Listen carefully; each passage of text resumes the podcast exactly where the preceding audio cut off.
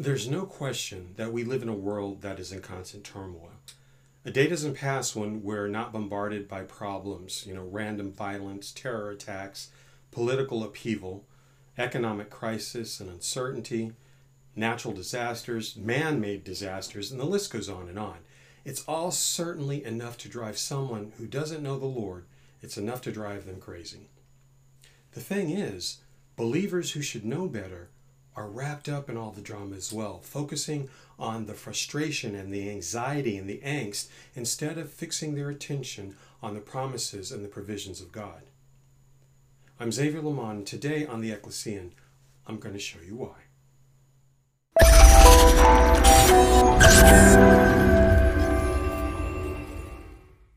When I was a young man, sometime after I'd had the encounter with the Lord I told you about last time in episode 3, I wondered where exactly I should be attending church.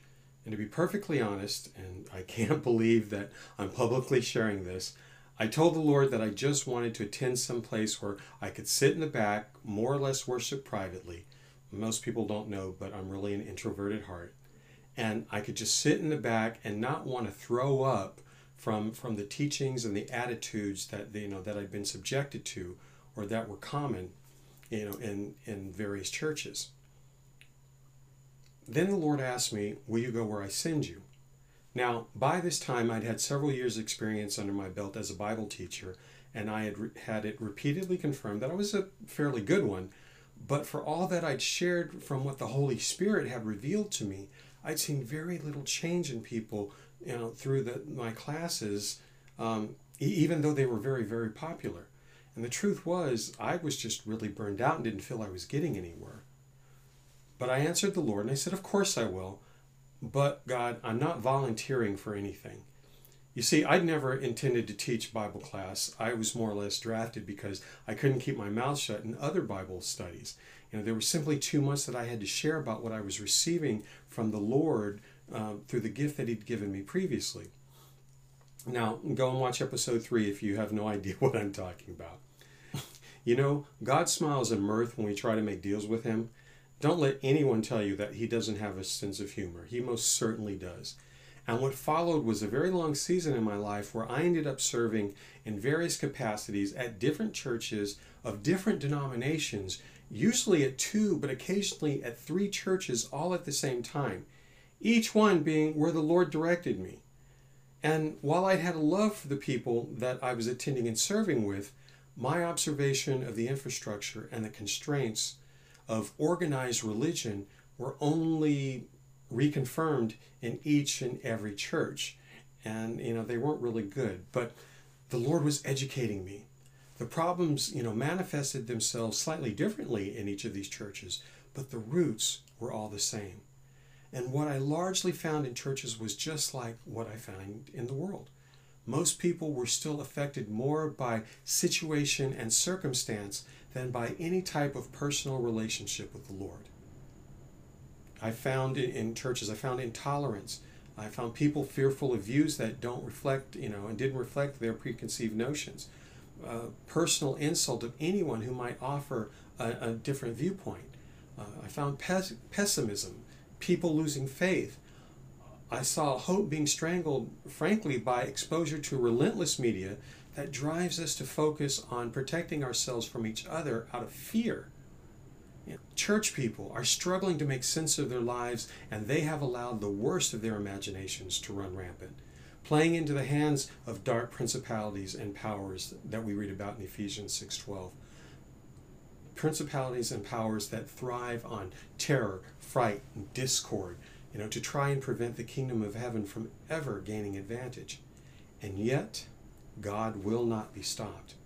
In the midst of all that is going on in the world, in our country, even in our churches today, there is a very real and a very tangible move of God afoot. The Spirit of the Lord is moving upon people, and a supernatural transformation through nothing less than the direct power and revelation of the Holy Spirit is taking place. And my question to you is can you sense it? I ask because what is happening is a spiritual reformation of heart and mind that is being manifested by a deeper desire to know and be known by the Lord. And it's accompanied by a sense that something is happening within that is different than anything you may have experienced before, even if you don't quite know what it is yet. So, does that describe you? This move of God does not look like what the majority of people expect it to, and it does not conform to conventional notions of how God is supposed to do things. It's not being championed through expected or even entrenched religious channels. And if that sounds vaguely familiar, neither did the coming of the Messiah when Jesus was born. The word of the Lord, which endures forever, is again being fulfilled today as it was in Isaiah's time. Forget the former things. Do not dwell on the past. See, I am doing a new thing. Now it springs up. Do you not perceive it? I am making a way in the wilderness and streams in the wasteland. Isaiah 43, verses 18 and 19. In the wilderness and wasteland that is our world today, the Lord is making a way and making a provision for those with a true heart to follow Him. And as you watch this, right now, the sovereign hand of God is raising up the unlikeliest of individuals all over the globe to come into direct personal relationship with Him, to be instructed, to be renewed, and transformed by the Holy Spirit and thereby advance the kingdom of heaven throughout the earth. What is happening right now will be significant and profound, not just potentially for you, but it's going to be throughout the world because others are going through the same thing. Non believers are coming to experience the manifest glory of God in their lives that they might believe. Believers are having to lay aside preconceived notions about God's nature. People who say that they follow Christ they're going to have to make a conscious choice as to the level of faith that they're going to walk in. And they're going to have to decide how far their trust of the Holy Spirit, of Jesus, and of the Father, how far that trust really, really extends. And this is a resur- uh, this is a reformation as most men have not known since Jesus and the early ecclesia.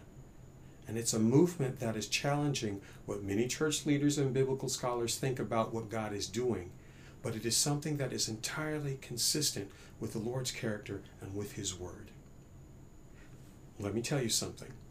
The Lord of hosts is a God of contrast. He never contradicts himself, but he loves a good dichotomy. And he is always doing something new. And this trips up a lot of people's mental perception of him and what they think he ought to be doing. But revelation is coming directly from the Holy Spirit to the hearts and minds of individuals without regard to existing denominational systems or church doctrine. God is giving his people messages that are upsetting the apple cart of religious practice as usual. And many of the ones he is calling out to are people that most would not consider to be agents of God. They're coming from all walks of life, not just what we've come to think of as the clergy.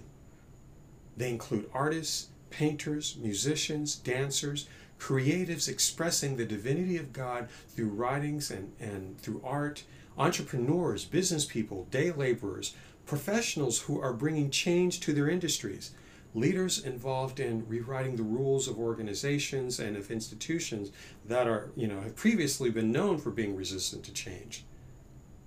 And already some are beginning to affect change in sectors that many Christians would consider beyond redemption, like corporate business, entertainment, sports, uh, the public education system, even the political arena.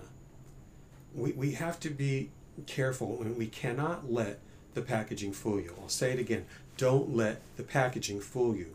Remember, Jesus surrounded himself with the unlikeliest of characters of his day, including but not limited to foul mouthed fishermen, tax collectors, zealots, prostitutes, people considered to be of questionable moral character, because God knows that He can transform anyone. And God's criteria is different than what most of us believe. He is calling out and seeking people with a desire and a commitment to come into true relationship with Him and be transformed. And these individuals, you know, they're receiving revelations that are radically shifting how they think, how they live, and what it means to them, what it means to them to be a follower of Christ. The status quo is being changed by those with a heart to follow the direction of the Holy Spirit. Renewal is being birthed directly in believers who are seeking after only what God can impart. God is raising up his ecclesia, and an unimaginable, inescapable, divine change is coming to the world. Have you sensed something different, something new within yourself? And maybe it's something that you haven't quite been able to put your finger on. And it's something that you're pretty sure is of God, but you don't have a previous context for it. Well, if this does describe you, then I want to challenge you today to ask the Lord to deliberately guide you directly into pursuing intimacy with Him. Tell Him that you want to get personal and you want to get to know Him the way that He wants to be known.